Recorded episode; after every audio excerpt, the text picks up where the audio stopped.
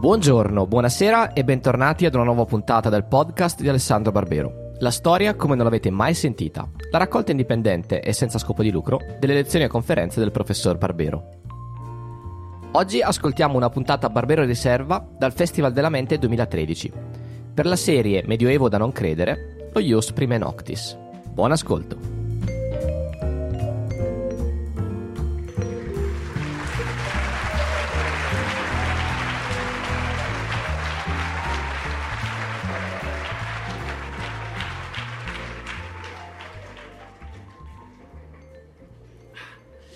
Bene, buonasera. Dunque il tema di questa sera è forse fra tutti quelli che toccheremo qui in queste tre serate quello più conosciuto. Tutti abbiamo in mente, credo, questa immagine che associamo al Medioevo dello ius prime noctis.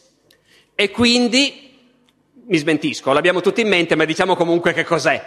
Il diritto del signore del villaggio di avere la verginità di tutte le ragazze del villaggio, o perlomeno tutte quelle non nobili, tutte le serve, le contadine, in particolare in occasione del loro matrimonio, andare a letto con loro prima del marito nella prima notte di nozze.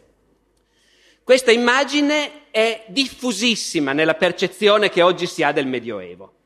Tant'è vero che la ritroviamo continuamente ogni volta che c'è un romanzo storico o un film ambientato nel Medioevo. Magari ogni volta è dir troppo, ma continuamente la ritroviamo. Eh, vi faccio un paio di esempi per richiamare cose che a molti saranno già familiari.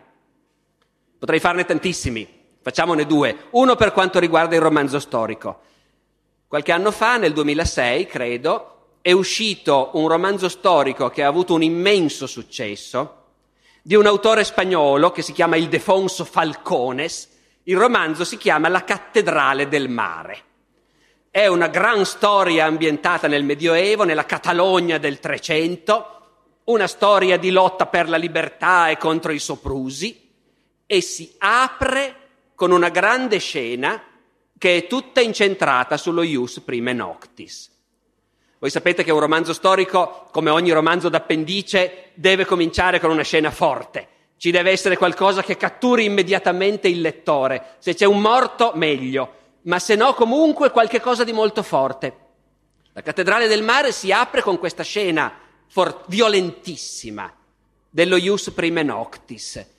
C'è un matrimonio contadino c'è il contadino che si deve sposare e sono contadini agiati, gente che lavora, che sta bene, rispettabile.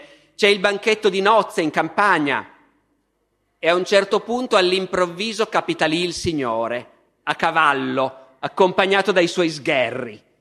E tutti sono molto spaventati che sia arrivato lì il Signore, però ovviamente non possono far niente, lo invitano a sedersi. E il Signore si siede a tavola con gli altri invitati e comincia a bere e si accorge che la sposa è una bella donna e vuole che sia lei a versargli il vino, la costringe a venir lì, la tocca.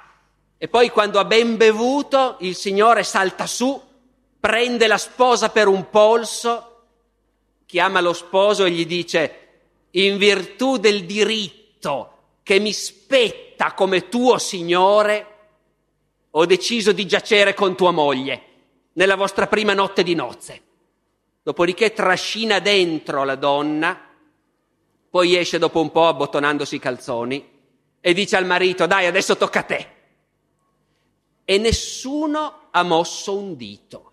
Sono tutti costernati, agghiacciati da quello che sta succedendo, ma nessuno di quei contadini muove un dito perché il Signore ha il diritto di fare quello che sta facendo. Poi questo ius prime noctis così violento che in realtà è uno stupro avrà conseguenze enormi. Tutto il romanzo parte da lì. Tanto per dire che lo ius prime noctis è un formidabile pretesto narrativo, mette in movimento tutta una macchina, c'è il cattivo, ci sono i buoni che hanno subito il sopruso, c'è la ragazza che impazzisce dopo questa violenza e il marito poi dopo un po' parte dal villaggio e va a stare in città dove almeno c'è la libertà e dove non ci sono i signori a cui bisogna ubbidire. Vi faccio ancora anche un altro esempio, sarà superfluo anche questo, pazienza, un film che in tanti abbiamo visto, Braveheart di Mel Gibson, grande filmone medievale, la storia della ribellione degli scozzesi sotto la guida dell'eroico William Wallace contro i malvagi dominatori inglesi. Anche lì, a un certo punto, lo Ius Prime Noctis entra in gioco per far andare avanti la trama. È una scena curiosissima. Il re d'Inghilterra, malvagio ovviamente, sta discutendo con i suoi baroni e a un certo punto dice il problema della Scozia è che è piena di scozzesi. Ma io ho trovato il modo di farla finita con gli scozzesi. È venuto il momento di rimettere in uso una vecchia tradizione. Concediamolo ius prime noctis. D'ora in poi i nostri nobili avranno diritto a andare a letto con le ragazze scozzesi prima che si sposino. E in questo modo il sottinteso è che si imbastardirà la razza di questi ribelli. Notate, mentre nel romanzo di Falcones, con un bel coraggio, l'autore ha provato a immaginare un mondo in cui lo ius prime noctis esiste come una cosa che non si può evitare di accettare, è un obbligo, è una legge e nessuno si ribella, nel film Braveheart, e capirete poi perché è importante sottolineare questo aspetto, è un po' diversa la prospettiva. Il re dice rimettiamo in uso una vecchia consuetudine e, ben inteso, la conseguenza, quando gli inglesi cominciano a pretendere lo ius prime noctis, è che gli scozzesi insorgono definitivamente. E questo è un nesso che ritroviamo spessissimo quando si racconta dello ius prime noctis. Ci sono un sacco di cittadine o paesini italiani che nella loro tradizione, nella loro leggenda, hanno un lontano passato in cui un malvagio feudatario opprimeva gli abitanti pretendendo lo ius prime noctis, fino a quando, naturalmente, una ragazza più coraggiosa degli altri o un marito più coraggioso degli altri si ribellano e mettono fine alla tirannia. È un lungo elenco, dando a vedere su internet si potrebbe aggiungerne ancora altri. Quanti sono i luoghi che hanno nella loro memoria, memoria, nella loro tradizione, questa storia? Fiuggi, Sant'Agata di Puglia, Rocca Scalegna in Abruzzo, parecchi paesi in Liguria, Montalto Ligure, Onzo, parecchi paesi in Piemonte, Nizza Monferrato, Rocca Grimalda, perfino Ivrea, dove il carnevale di Ivrea, sapete il carnevale in cui si gettano le arance, all'origine, secondo quel che si racconta oggi, ha un episodio in cui un malvagio tiranno pretendeva lo ius prime noctis, fino a quando una ragazza più sveglia degli altri si ribella la bella mugnaia Violetta. Apro una piccola parentesi. Per immaginare quanto è antica questa storia, basta pensare che il nome Violetta nel Medioevo non sapevano neanche cosa fosse. Il nome Violetta diventa di moda nell'Ottocento con la Traviata. Prima non c'è nessuno che si chiami Violetta. Chiusa parentesi perché non voglio influenzare il vostro giudizio. Dunque, mi pare che abbiamo assodato, primo punto, che nella cultura di oggi, sia nel folklore locale, sia nella cultura degli autori di romanzi storici e degli sceneggiatori, e quindi anche di tutti noi che quei film li guardiamo e quei romanzi li leggiamo, lo ius prime noctis è una presenza abbastanza regolare quando si parla di Medioevo. Come sapete, la scommessa di queste nostre serate è di dire, beh, andiamo a controllare, andiamo a vedere che testimonianze ci sono nel Medioevo dell'esistenza dello ius prime noctis? Andiamo a cercarle. Adesso vi proporrò rapidamente due possibili percorsi. Andiamo a vedere nelle testimonianze, nelle fonti che ci sono arrivate dal Medioevo, dove si parla dello ius prime noctis, dove possiamo andare a cercare. Una prima idea è di andare a cercare nella letteratura, nelle novelle, in quella letteratura realistica che descrive situazioni reali. Nel Medioevo hanno grandissimo successo, piacciono moltissimo e se ne scrivono un sacco, le novelle tipo quelle del Boccaccio. Quelle del Boccaccio noi italiani le conosciamo bene, ma esistono generi letterari simili anche negli altri paesi. C'è un'immensa produzione di questi testi, i quali hanno queste caratteristiche. Sono di solito molto realistici, rappresentano situazioni reali dell'epoca, personaggi reali, e sono molto espliciti. Di sesso si parla molto e se ne parla senza farsi nessun problema. Si parla di sesso per raccontare di beffe riuscite, per far vedere come i poveri riescono a resistere ai soprusi dei ricchi, si parla di sesso per vedere come l'astuzia, anche in quelle situazioni lì, conti e serva molto. Ci sono le novelle del Boccaccio, ma c'è un altro genere. Mi fermo un secondo su questo. In Francia, già prima del Boccaccio, già nel 200, c'è un genere letterario, si chiamano i fabliaux. Sono dei poemetti brevi, in versi, perché il gusto di allora era quello, molto divertenti di solito, che un po' come le novelle nostre raccontano burle, scherzi, beffe, episodi strani e anche lì di sesso si parla continuamente, ripeto, in modo realistico. C'è il prete del villaggio che insidia la moglie del ciabattino e si sa che al villaggio il prete è quello che ha studiato, è quello che parla meglio, è quello che ha più soldi e quindi insomma ha successo con le parrocchiane.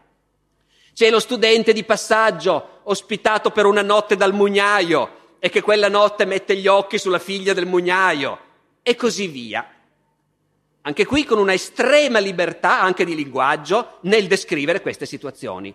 Uno direbbe, se c'è un posto dove qualche autore doveva parlarci dello ius prime noctis, sarà ben in questa novellistica medievale. Che argomento, che espediente narrativo lo ius prime noctis non si trova mai. Non c'è una singola novella medievale, una singola barzelletta o storia di sesso medievale, e ce ne sono innumerevoli, che parli mai dello ius prime noctis. Non parlano del fatto che magari il signore del villaggio mette gli occhi sulle ragazze, e certo che ne parlano, perché il signore del villaggio mette come gli occhi sulle ragazze. Come ne parlano? Vi faccio un esempio. Una novella francese del 400. Nel 400 esce in Francia una raccolta di novelle che è un po' copiata sul Decameron come struttura, sono 100. Si chiamano le 100 novelle nuove, le 100 nouvelles nouvelles. La novella 24 racconta di un conte che a un certo punto viene a sapere che in uno dei suoi villaggi c'è una bella ragazza. Il conte è un bravo uomo, però insomma insomma, non butta via le occasioni. Quindi va a dare un'occhiata.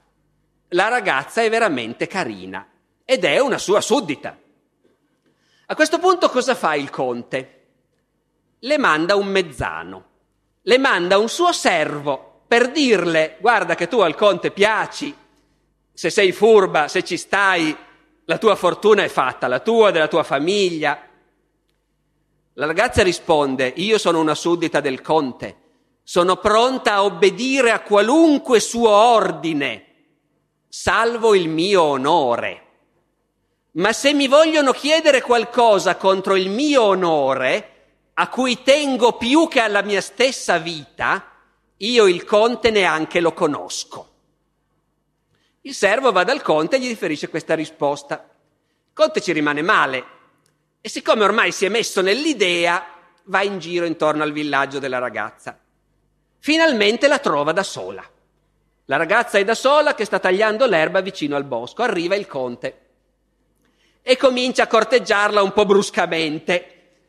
E la ragazza non vorrebbe starci e il conte diventa molto intraprendente e le dice senti stai ferma perché comunque non mi scappi. A questo punto la ragazza e tutto il succo della novella naturalmente sta nel, nella trovata della ragazza per sfuggire a questa situazione imbarazzante. A questo punto la ragazza gli dice, vabbè, eh, vista la situazione, d'accordo, ci sto, però senti, ti chiedo solo una cosa, togliti i pantaloni perché mi fanno male. Conte era pronto a sbottonarsi i pantaloni e basta. Ha i pantaloni da cavallo, aderentissimi, di pelle, difficilissimi da sfilare. Lui non se li toglieva mica. Però dice, vabbè, dai, se vuoi che me li tolga, dai, toglimeli, perché io da solo non ci riesco. Si sdraia, la ragazza comincia a tirare questi pantaloni aderentissimi. Quando è arrivata a metà, salta su e dice io vado. Il conte salta in piedi, ca- precipita per terra perché non può muoversi con i pantaloni infilati in quel modo. La ragazza si mette in salvo, il conte ci pensa un po', si mette a ridere, trova che la ragazza ha avuto spirito e, dato che è un bravo uomo, in realtà ci mette una croce sopra e anzi, alla prima occasione, organizza un grande matrimonio con un altro nobile per questa ragazza, le dà una grossa dote per ricompensarla del suo spirito. Con tutta la buona volontà, se c'era una novella in cui magari un piccolo accenno al fatto che lui bastava che dicesse ho il diritto o lo ius prime no, niente. Ci sono delle novelle medievali in cui ogni tanto però viene fuori questa idea della prestazione sessuale come una specie di tassa, come una specie di obbligo. Qualche novella c'è, ma in un orizzonte completamente diverso da quello dello Ius Prime Noctis, come lo immaginiamo noi. Ve ne racconto una per darvi un esempio. Siamo sempre in questa raccolta francese del 400. È una novella che racconta cosa è successo quando i francescani si sono stabiliti per la prima volta in Catalogna, nella città di Gerona. Hanno costruito il loro convento e hanno cominciato a fare quello che i frati fanno sempre, cioè a parlare con la gente, a confessare i penitenti, a dare buoni consigli. E come sempre succede, molta gente va dai francescani a confessarsi, anche molte donne anche molte donne carine. E com'è, come non è, dopo un po' i francescani cominciano a... così. Ci sono tutte queste belle penitenti, ai francescani viene voglia. Sto sempre raccontando questa novella quattrocentesca, come vedete nel Medioevo non si fanno problemi a raccontare le storie, non hanno paura di offendere nessuno. A un certo punto uno dei francescani ha un'idea geniale. Quando gli viene la bella penitente a confessarsi, il francescano le dice, cara la mia donna, Qui però devi sapere che noi francescani abbiamo anche dei diritti, ce li ha dati il Papa. Cioè, anche tu devi pagare la tua parte. Io, prontissima, cosa devo fare? E dice, sai che si paga la decima, no? E certo, tu paghi la decima al Signore, paghi la decima al parroco, e anche noi francescani abbiamo diritto a una decima. Alla decima di tutte le notti d'amore tra te e tuo marito. Quindi, sappi, mia cara, che d'ora in poi devi tenere il conto e venire a pagare la decima parrocchiana, convintissima, paga la decima.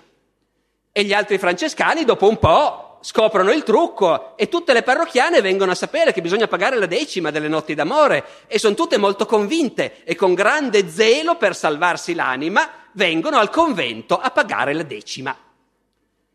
Poi vabbè la novella finisce, finisce male, nel senso che i mariti se ne accorgono, se la prendono un po', bruciano il convento con tutti i frati dentro e così finisce. Eh,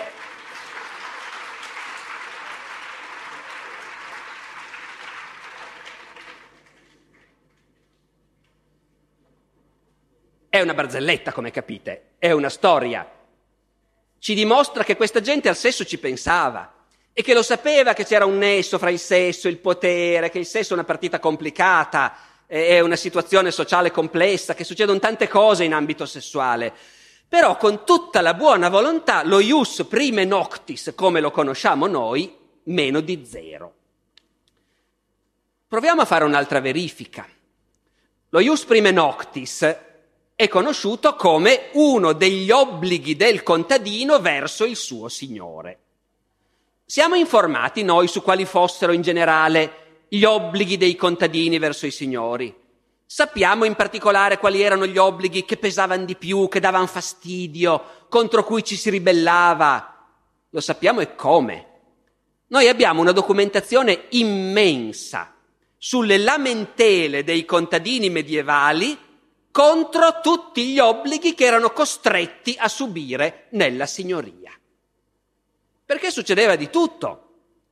Succedeva per esempio, a un certo punto comincia a succedere abbastanza spesso, che i contadini, che intanto hanno fatto i soldi, e sono stufi di avere certi obblighi, sono stufi di dover andare, che ne so, ogni notte ci deve essere un uomo di guardia sulla torre del castello. Quindi tutte le famiglie a turno devono mandare un uomo. È una bella seccatura. Oppure, per parlare di cose ancora più impegnative perché toccano i soldi, Le terre del villaggio sono tutte del Signore. I contadini hanno il diritto di gestirle in perpetuo, però pagano l'affitto. I contadini se le possono anche vendere fra loro, ma sono sempre del Signore e devono pagare al Signore una certa tassa quando comprano o vendono le sue terre.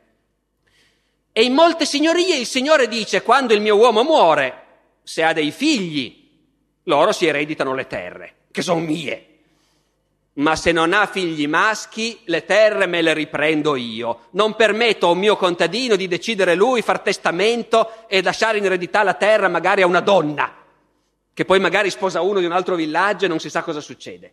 Nella mia signoria testamento non si fa. I contadini, dopo un po', sono seccati di tutto questo.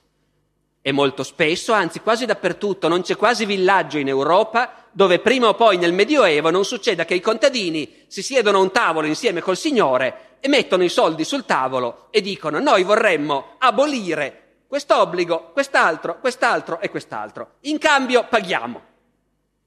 E si fa, e si fa una bella pergamena, si scrive tutto. Se poi il Signore non è d'accordo, capita che i contadini vanno dal re e gli dicono noi non stiamo bene col nostro Signore. Come mai? Perché pretende questo, quest'altro e quest'altro. E questo, questo lo pagavano già i nostri nonni, pazienza. Ma quest'altra cosa che pretende è una novità, è un abuso. Noi non vogliamo farla questa cosa. E il re si mette in mezzo e giudica e si va per avvocati e i contadini pagano un avvocato e arrivano i memoriali. Noi abbiamo negli archivi scartafacci enormi con gli elenchi di tutti gli obblighi di questi contadini che non ne possono più e sono disposti a tutto pur di eliminarli questi obblighi. E se anche il processo non va bene, capita che i contadini si ribellano. Si ribellano e magari fanno anche fuori il Signore, oppure il Signore più facilmente scappa, e poi dopo un po' ci si rimette d'accordo, magari c'è scappato il morto, ma alla fine si fa la pace e di nuovo si scrive tutto. L'elenco degli obblighi che pesavano sui contadini medievali, appena, ne ho appena accennato qualcuno a titolo di esempio, erano tantissimi questi obblighi e di tutti ci si lamentava e per tutti si pagava pur di riscattarli. Voi avete già capito, dello ius prime noctis non si parla mai. Non c'è un elenco di lamentele contadine che accenni a questo obbligo. Questa gente che è disposta a pagare un sacco di quattrini per non avere più la scocciatura di dover fare un turno di lavoro alla settimana nei fossati del castello, non accenna minimamente allo ius prime noctis. Ora, a quel punto, facciamo una considerazione di metodo. L'argomento che parte dal silenzio bisogna trattarlo con attenzione non basta dire di questa cosa non si parla mai, quindi non c'era. Questa, diciamo, è una regola generale del mestiere. Però è anche vero che ci sono dei casi in cui se di una cosa non si parla mai e invece avrebbero dovuto parlarne come se ci fosse stata. Ecco, ci sono dei casi in cui francamente l'argomento da silenzio ti mette un po' in crisi. Non c'è fino al 400 e quindi per quasi tutto il Medioevo non esiste nessuna testimonianza che parli di qualcosa che assomiglia allo ius prime noctis. Anche se certe volte si trova qualcosa che ci aiuta a capire come è poi nata questa, che a questo punto mi sento di definire questa leggenda.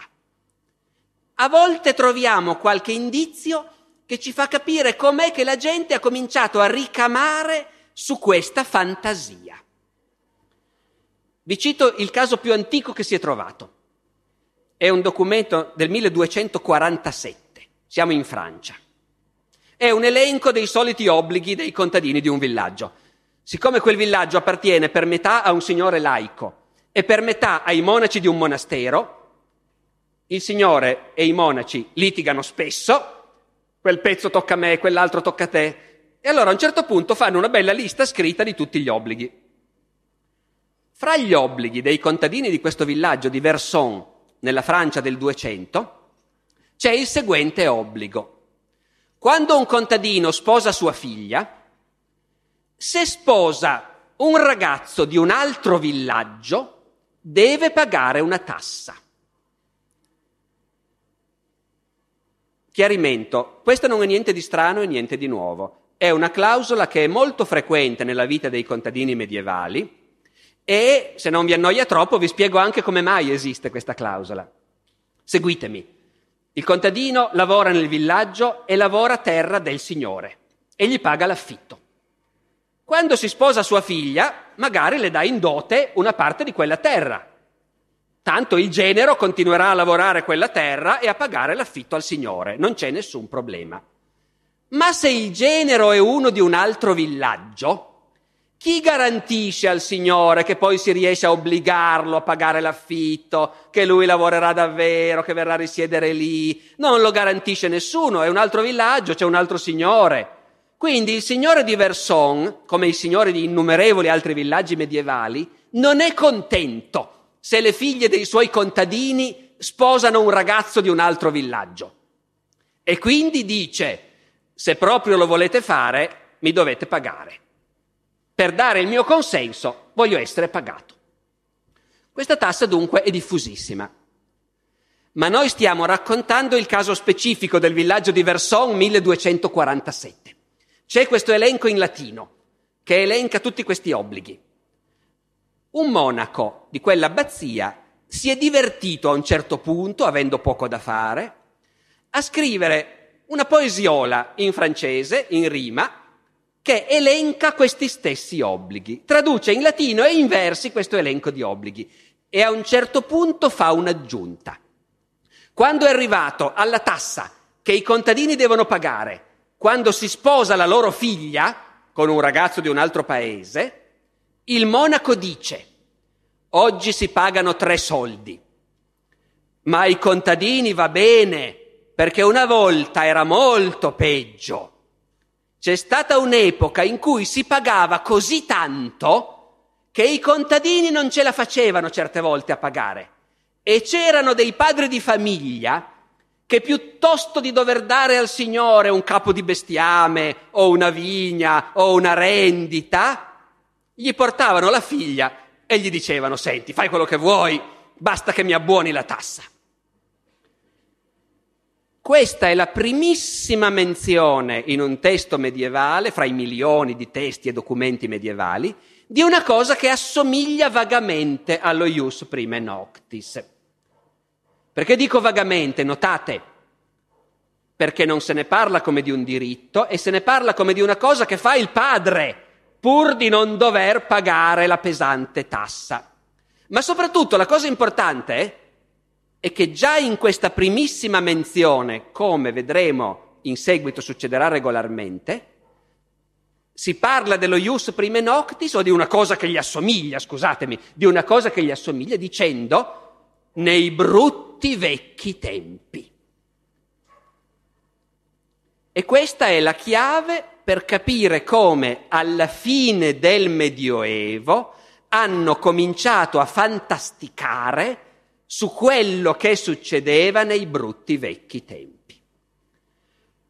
Alla fine del Medioevo ci sono molte località, villaggi o anche città che sono state create secoli prima da gruppi di contadini che si sono messi d'accordo, hanno abbandonato il villaggio hanno detto arrivederci al Signore, si sono fondati la loro città e sono andati a vivere liberi in questa città.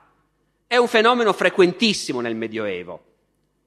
In certe regioni è più frequente che in altre. Mm, per ragioni varie e casuali è molto frequente in Piemonte, per esempio, dove parecchie città, da Cuneo ad Alessandria a Cherasco, sono nate con questo meccanismo.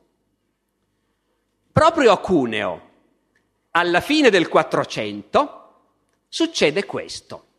Sono passati 300 anni dalla fondazione della città.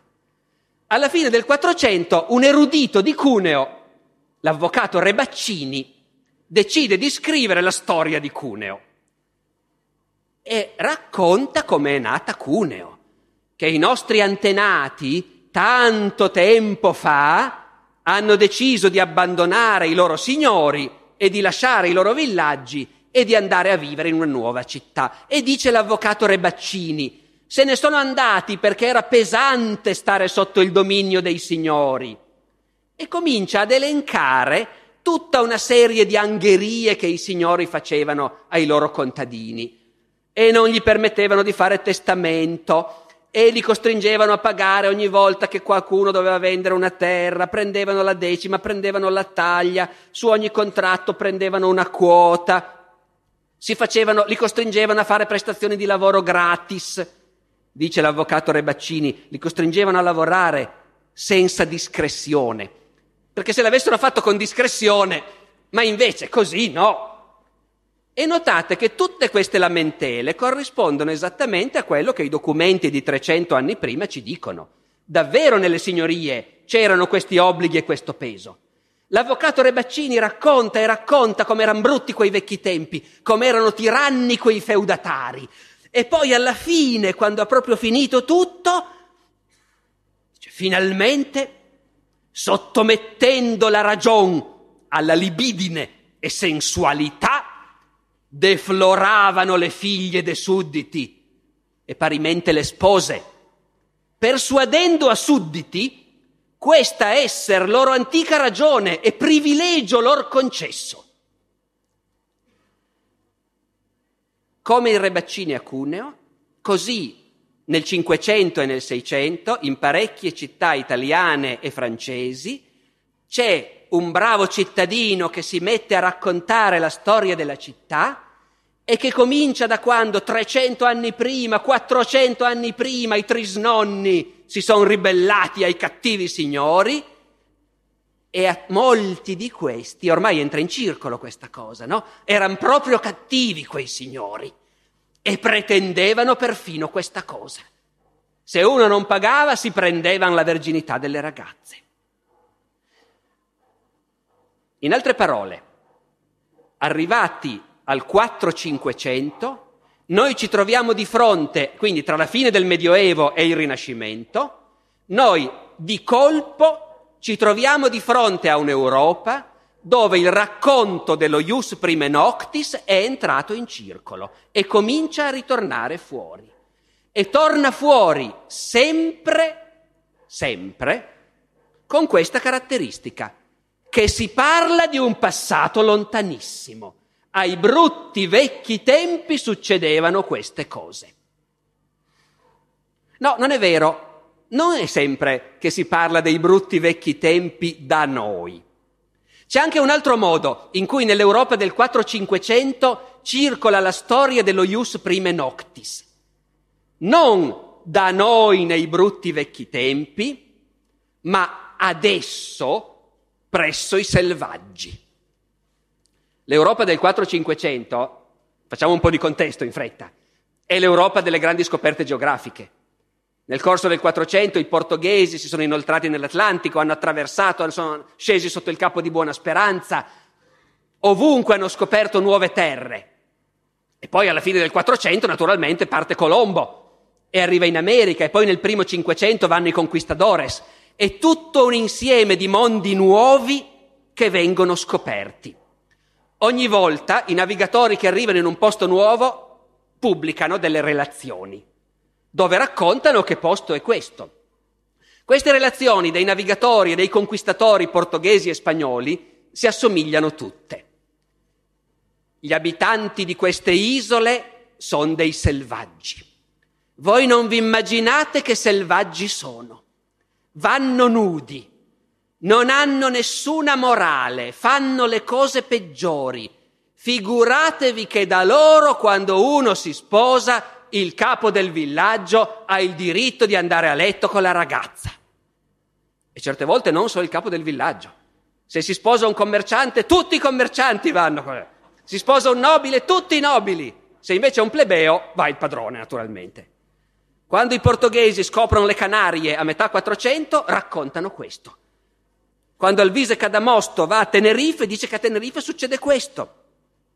Quando Cortés va in Messico, racconta, anzi prima ancora a Cuba, racconta che a Cuba succedeva questo. È chiaro perché raccontano questo, perché noi questi popoli selvaggi li stiamo riducendo in schiavitù, se non sterminando. perché gli stiamo portando, se Dio vuole, la ragione e la vera fede. E di conseguenza bisogna dimostrare che ne hanno un gran bisogno che arriviamo noi a portargli la civiltà. Questi selvaggi sono veramente al di sotto dell'umano, fanno cose inconcepibili. Va da sé che nessuno spagnolo o portoghese si è mai sognato che nel suo mondo succedano quelle cose lì, perché altrimenti non gli verrebbe da presentarle come un esempio di stranezza. E invece quando si parla dei selvaggi tutto va bene. Oh, diciamo anche una cosa, perché poi le cose sono sempre più complesse e il mondo non è fatto tutto in un modo o in un altro. Escono questi libri, ne escono tanti, la gente ci crede, c'è anche qualcuno che protesta.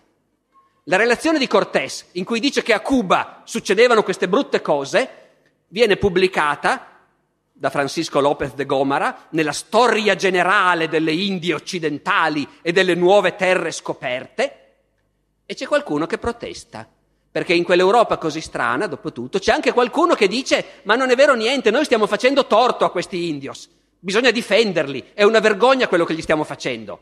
Las Casas, il gesuita, il quale precisamente parlando di questo libro dice questo libro denigra quei popoli, non è vero niente e arriva a farlo proibire dal re perché calunnia gli indios. Intanto però l'hanno tradotto in francese, lo legge Montaigne, lo leggono tutti e insomma queste storie continuano a circolare. Allora, rifacciamo il punto. Nell'Europa del 4-500 la storia dello Ius Prime Noctis circola ampiamente. Ci sono due possibilità succedeva da noi nei brutti vecchi tempi oppure succede adesso fra i selvaggi. Fra i selvaggi, fra i barbari, perché poi ognuno ha il barbaro che vuole avere. Nell'Inghilterra tra 5 e 600, l'Inghilterra della gran regina Elisabetta e di Shakespeare, c'è un paese che i bravi inglesi considerano non barbaro e selvaggio, anzi sarebbe un paese molto civile, però si è imbarbarito orrendamente. È un paese che è in un abisso di nefandezza ed è l'Italia naturalmente. È l'Italia dove da una parte comanda il Papa e per i bravi protestanti inglesi il papismo è ciò che c'è di peggio al mondo e contemporaneamente in Italia c'è Machiavelli, il cinico, l'immorale. Ecco, l'Italia per gli inglesi del primo Seicento è il paese più immorale del mondo. Nel 1619 va in scena a Londra una commedia scritta da due autori di successo, Beaumont e Fletcher, si intitola The Custom of the Country, l'usanza del paese, e racconta di un paese, una città così barbara che in quella città il governatore esige lo ius prime noctis su tutte le donne che in quella città si sposano. Finché naturalmente una coppia più energica delle altre si ribella, eccetera, eccetera, eccetera. Dov'è quella città? Ma in Italia, naturalmente. In buona sostanza, lo ius prime noctis è diventato per gli intellettuali, i letterati, ma anche per il pubblico del 4-500 un argomento formidabile per descrivere tutti quei mondi che non ci piacciono, che consideriamo barbari, che sia il lontano passato medievale o che sia il presente dei selvaggi o degli italiani, a seconda dei casi, appunto. Non basta. A questo punto succede un'altra cosa che serve a consolidare la leggenda che lo Ius Prime Noctis ai brutti vecchi tempi è esistito davvero. Il Cinquecento è epoca di giuristi, è epoca di giuristi che cominciano a analizzare, in particolare, gli obblighi dei contadini, le consuetudini delle signorie, le consuetudini feudali, come si comincia a dire a quell'epoca. Questi giuristi, in Francia per esempio, sono al servizio del re e il re sarebbe ben contento di ridimensionare un po' il potere dei signori. Nella cultura di questi giuristi il potere dei signori è, comincia a sembrare un'anticaglia, una cosa che andrebbe eliminata.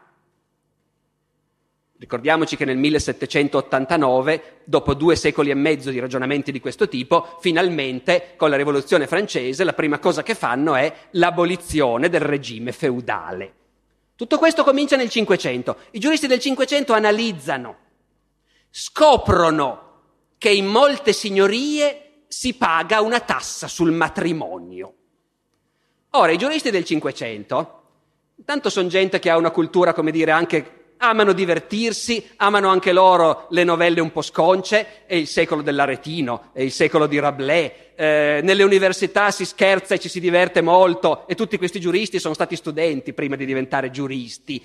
E, e insomma, sanno anche che molto spesso quando un contadino paga una tassa è perché prima c'era un servizio in natura e poi il contadino l'ha riscattato. Abbiamo visto questo meccanismo. Quando il giurista, voi immaginatelo il giurista, la sua scrivania, carica di codici, è dottissimo, ma è anche pronto a credere qualunque cosa. Deve spiegare, perché i giuristi dell'epoca devono spiegare come mai si paga questa tassa. C'è una tassa sui matrimoni. Il contadino quando fa sposare sua figlia deve pagare. Non è che prima c'era un servizio in natura che adesso è stato riscattato. E certo, deve essere così per forza. Dovunque trovano una tassa sui matrimoni, i giuristi immaginano che prima ci fosse lo ius prime noctis.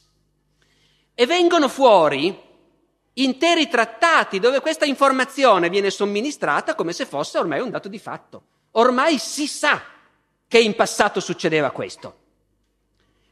E anche gli storici ormai, leggendo i giuristi, e se non lo sanno loro, poi gli storici quando manca un pezzo inventano. C'è un libro che ha un'enorme influenza, esce nel 1526, è una storia della Scozia, di un autore che si chiama Boetius, Hector Boetius. Oh, per darvi un'idea di quanto è attendibile la storia della Scozia di Boetius, che pure è un intellettuale del Rinascimento, un dotto umanista, eh? per darvi un'idea di quanto è attendibile, vi dirò che secondo lui la Scozia è stata fondata da una principessa che si chiamava Scozia e che era la figlia del faraone, quello di Mosè, quello della Bibbia. In quest'opera di cui potete apprezzare la credibilità, Boetius dice, da noi in Scozia i contadini pagano una tassa sul matrimonio.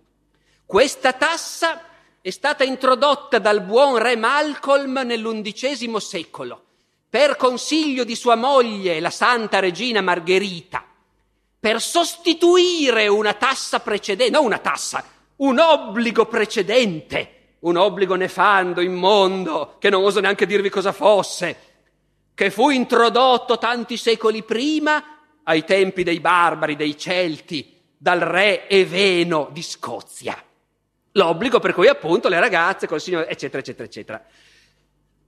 Con tutta la buona volontà cascano proprio le ginocchia, perché, no, per carità, il re Malcolm è esistito e anche sua moglie Margherita, ovviamente non hanno mai fatto niente del genere. Il re Eveno fa il paio con la principessa Scozia, figlia del faraone, è inventato di sana pianta, perché questi quando non sanno riempire i vuoti inventano. E i libri girano, i libri li leggono tutti. Già, dimenticavo, vi dico questa. Io ho raccontato due o tre di queste cose, ma non il fatto di Boetius della Scozia. Ho raccontato qualcosa sullo Ius Prime Noctis in un articolo che è uscito sulla stampa tre o quattro giorni fa, dove dicevo, guardate che lo Ius Prime Noctis è una leggenda, così e così. Stamattina apro la posta, mi ha scritto un signore, gentilissimo, dicendomi Caro professore, ho letto il suo articolo, lo Ius Prime Noctis, certo sarà una leggenda, però a me risulta che in qualche caso esisteva davvero. Nel dizionario storico del Ducange si dice che in Scozia il re Eveno aveva introdotto lo Ius, io l'ho letto stamattina nella posta questo. Ecco. Quindi come vedete le cose circolano. I giuristi credono a tutto, bisogna dire che ogni tanto la situazione li aiuta anche. Le imposte che i contadini pagavano nel Medioevo avevano tanti nomi. Ce n'erano molte, per esempio, che avevano un nome che parte dall'idea della colletta. Colletta, lo sappiamo tutti cosa vuol dire, raccogliere soldi. E quindi in molti casi, quando il signore faceva il giro, diceva è ora di pagare, quella cosa si chiamava la colletta. Colletta in toscano, ma nelle varie lingue d'Europa prendeva vari nomi. In francese spesso si chiamava cueillage, per esempio. Si chiamava cueillage nella lingua comune, una tassa che si pagava in varie occasioni, a volte anche la tassa sul matrimonio si chiamava cueillage. Ma naturalmente la gente la chiamava cueillage, ma nei documenti latini il notaio si sforzava di tradurre in latino questa parola par- della lingua parlata. E certi notai, magari proprio perché si divertivano anche loro da matti a prendere per i fondelli i contadini e i loro signori, questi rozzi ignoranti, certi notai, quando dovevano trascrivere in latino la parola cueillage, scrivevano culagium. Voi immaginate i giuristi del Cinquecento quando scoprono che il contadino, quando si sposa sua figlia, deve pagare al Signore una tassa che si chiama culagium. È la fine del mondo. Ma non basta. Altro esempio. Nel Medioevo è universalmente diffuso un nome per indicare le imposte, che è una parola che oggi non è più usata, molti di voi non l'avranno mai sentita, fodro. La parola fodro, gli specialisti di storia medievale la conoscono benissimo e nella lingua parlata non esiste più oggi invece. È una parola dall'origine molto chiara in realtà, è la stessa parola dell'inglese fodder, che vuol dire foraggio, cibo per gli animali. Si paga un'imposta per nutrire i cavalli del re o del Signore. Fodro. Ma gli eruditi del 5, del 6, del 700, dopo un po' non conoscono più l'origine di questa parola. Si paga il fodro, cosa sarà mai? A Nizza Monferrato, allora chiamata Nizza della Paglia, in Piemonte, si paga il fodro. A Nizza Monferrato la leggenda locale dice che i contadini hanno fondato il paese ribellandosi contro un cattivo signore. Nel Settecento arriva un erudito, l'abate Giulio Cesare Cordara, che mette insieme le due cose. A Nizza Monferrato c'era il cattivo signore e si pagava un'imposta che si chiamava il fodro. Fodro, cosa sarà mai questo fodro? Fodero, ecco da dove viene fodero. Il fodero, ma cos'è questo fodero? Sarà un'immagine, una metafora? Il fodero, la guaina, la vagina, ecco cos'è il fodero, ecco cos'era che dovevano pagare questi poveri contadini e l'abate Cordara alla fine del Settecento scrive un poema, Il Fodero, ossia il ius sulle spose degli antichi signori di Nizza Monferrato.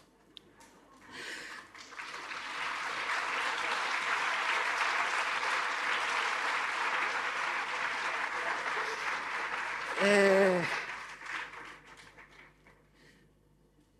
un passettino in là. Una volta che tutti si sono convinti che nel passato esistevano questi diritti, si va a cercare altre prove. E andando a cercare altre prove, le trovi.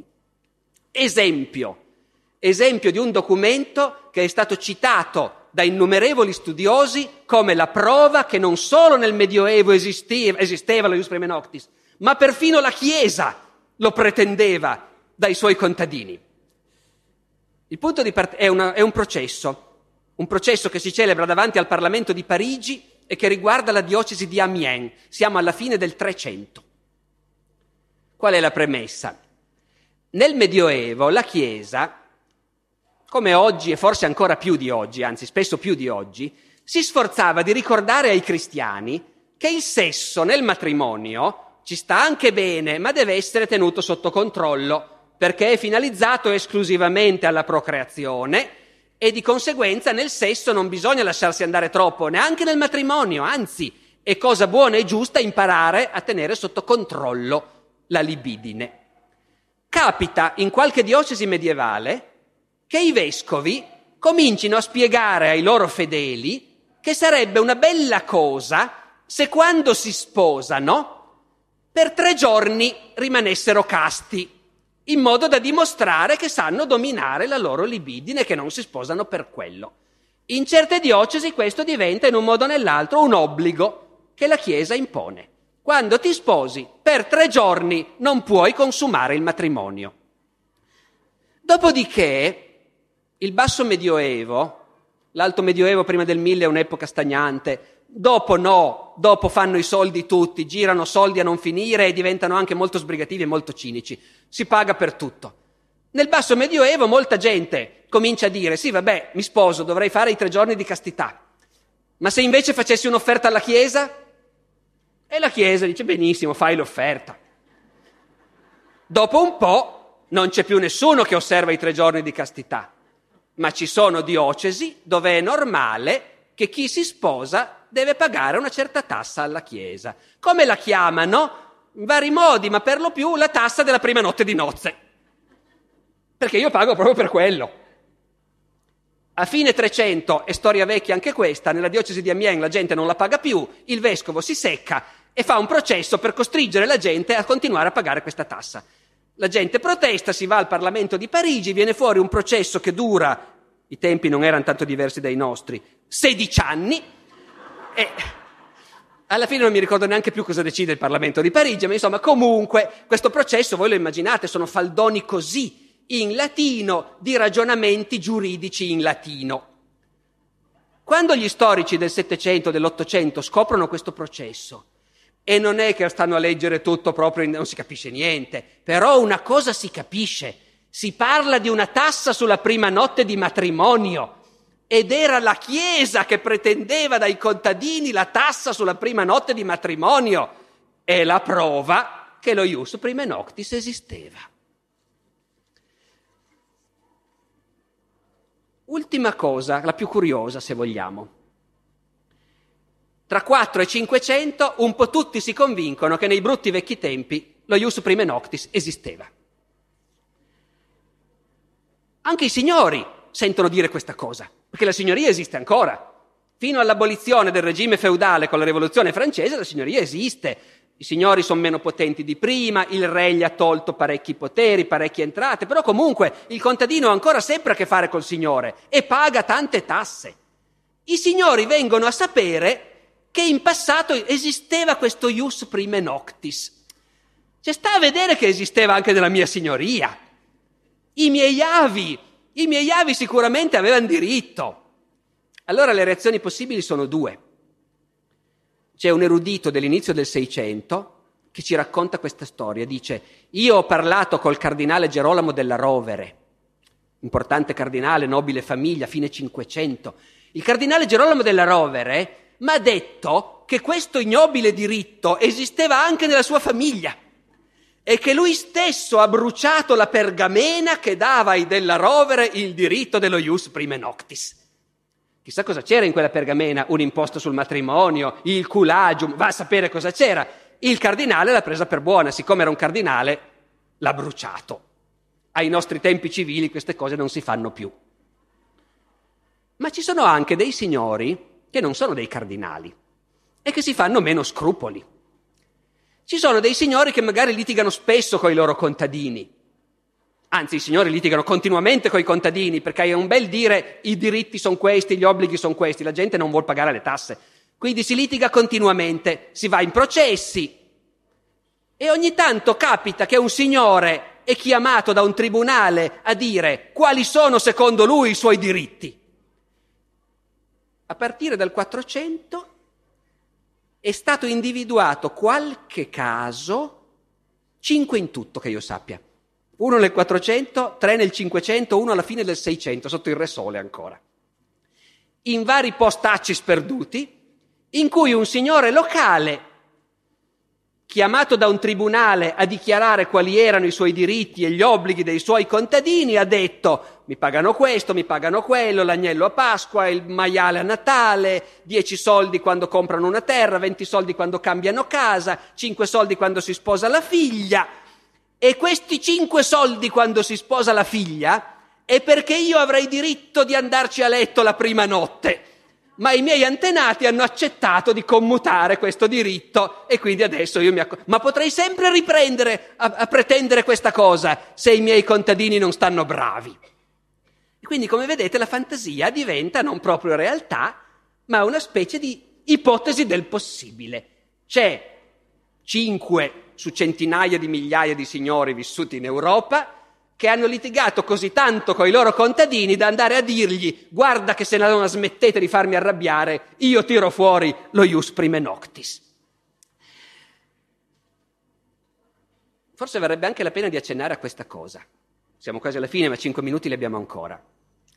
Il matrimonio, nell'Europa della fine del Medioevo e della prima età moderna, non è una cosa tanto privata, anzi, è una cosa molto pubblica e che è anche al centro di molti conflitti, che sono abbastanza accettati dalla gente, anche se sono conflitti e possono creare problemi. Vi faccio un esempio di conflitto. Si sposa la ragazza del villaggio con uno di un altro paese, di un altro villaggio. Abbiamo già detto che al Signore questo scoccia e che quindi bisogna pagare. Ma la cosa dà fastidio anche agli altri ragazzi del villaggio. È una delle nostre ed è venuto uno di quegli altri a prendersela e ce la porta via.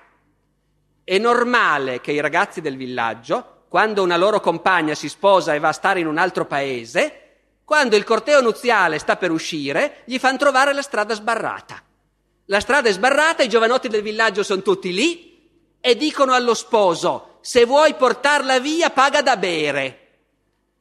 E lo sposo 99 volte su 100 abbozza, si sa, e paga da bere a tutti, allora gli tolgono la barriera e lo fanno andare. Una volta su 100 lo sposo è uno che ha già bevuto un po', si arrabbia, si picchiano, ci scappa il morto. Il banchetto di nozze e il momento poi della prima notte di nozze sono momenti anche quelli di questo tipo. Il banchetto vengono tutti.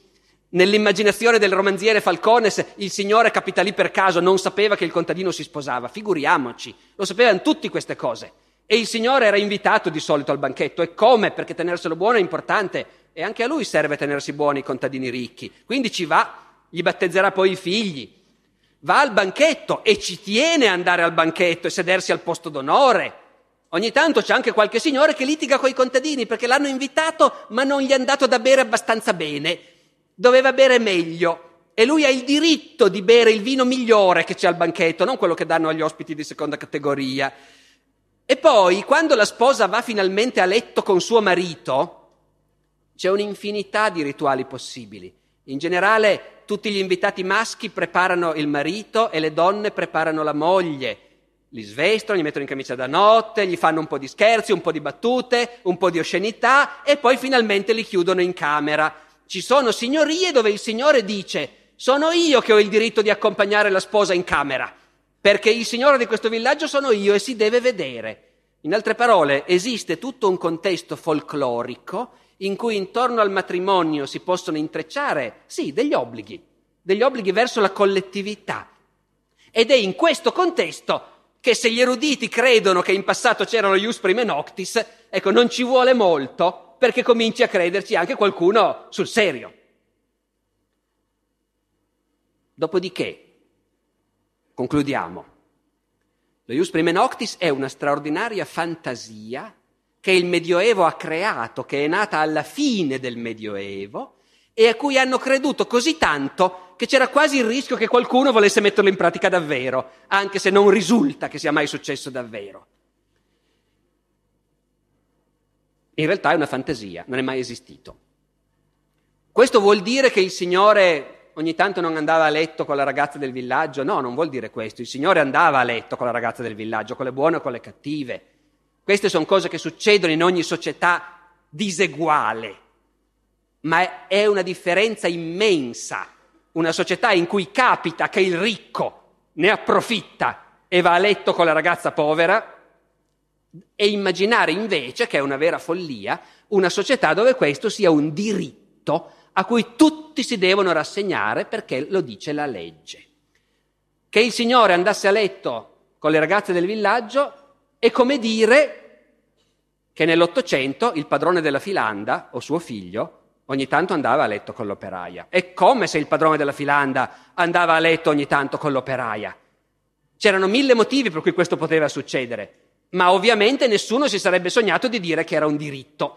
Parlarne come di una legge significa voler inventare un passato. E allora io chiuderei con un passo che io trovo straordinario, che parla proprio dell'invenzione del passato è tratto dal romanzo di Orwell, 1984. Nel romanzo di Orwell, a un certo punto si parla di come sotto il regime del Grande Fratello veniva reinventato per il popolo il passato. Nel passato, si insegna al popolo, c'erano delle creature malvagie, chiamate i capitalisti. E i capitalisti opprimevano il popolo in tutti i modi, con ogni sorta di abusi e di soprusi. Cito testualmente. C'era anche una cosa chiamata lo ius prime noctis, che probabilmente non sarebbe da, da menzionare nei libri di scuola per bambini. Era la legge secondo la quale ogni capitalista aveva il diritto di andare a letto con ogni donna che lavorava nelle sue fabbriche. Ecco, io questo lo trovo fantastico perché per l'appunto Orwell ha individuato esattamente il meccanismo. Ciò che può succedere nella realtà ed è una violenza ed è un effetto dei rapporti sociali, si immagina che fosse una legge. Perché immaginare una società in cui una cosa del genere possa essere una legge significa immaginare una società veramente aliena, totalmente barbara rispetto ai nostri valori. E quindi appunto, quando noi vogliamo riscrivere il passato e immaginarcelo ed essere contenti che noi viviamo in un mondo tanto migliore rispetto al passato, lo ius prime noctis è perfetto per arredare questo passato. Grazie.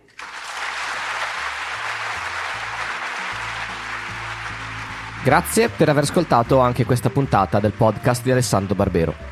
Nella descrizione dell'episodio trovate il link al sito del Festival della Mente, da dove provengono moltissime puntate di questo podcast. Le altre puntate della serie Medioevo da non credere sono disponibili come episodi numero 13 e 14. Questa settimana purtroppo non ci sarà il consueto palco del mercoledì.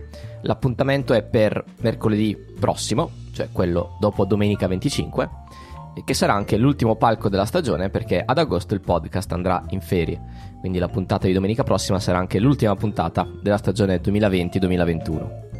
La community rimane comunque sempre aperta, barberopodcast.it slash community per tutte quante le informazioni su come entrare.